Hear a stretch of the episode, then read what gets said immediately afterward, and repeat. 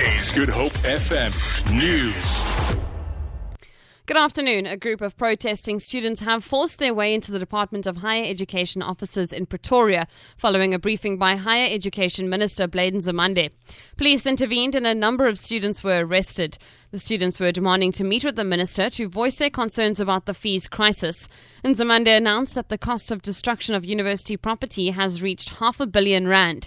Sipo Stirman reports. I would say around 40 to 60 attempted to break through uh, the main entrance, and indeed they did make it through the main entrance, and they were stopped by security in the foyer, and they were forcing their way, saying that they want to meet with the higher education minister, and they want to, you know, table their demand of uh, uh, free education for all all. The students that had tried to, to walk through these doors forcefully had uh, actually then uh, been arrested. A security guard has been shot and wounded during a robbery at a curio and gift shop in Seapoint. Police say the robbers posed as tourists and held staff at gunpoint. The robbers fled with an undisclosed amount of money and various goods from the store. No arrests have been made as yet. Netcare 911 spokesperson Athlenda Mathe says the security guard sustained multiple gunshot wounds while assessing him, it was found that uh, he was in a critical condition. Netcare 911 paramedics stabilized the man on scene before transporting him to a nearby hospital for further medical care. More than 200,000 jobs have been lost in the manufacturing industry in 2005 and 2014. The latest Stats SA report indicates that the biggest losses are in textiles, clothing, leather, and footwear. The report also indicates that the total income for the manufacturing industry has increased by 9.4% per year.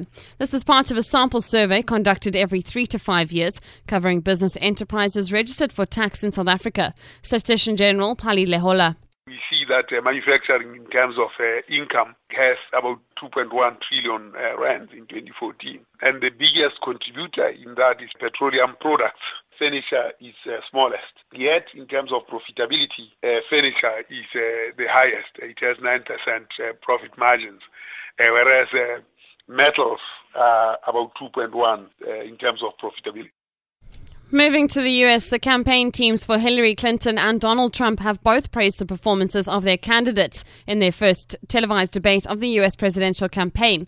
The Republican and Democratic rivals clashed repeatedly during their 90 minute encounter over their respective fitness to serve. Trump said his greatest asset was his winning temperament. Clinton asked why Trump was so reluctant to publish his tax returns. He's not as rich as he says he is. Second, maybe he's not as charitable as he claims to be. Or maybe he doesn't want the American people, all of you watching tonight, to know that he's paid nothing in federal tax. For Good Hope FM News and Traffic, I'm Vicky McCullum.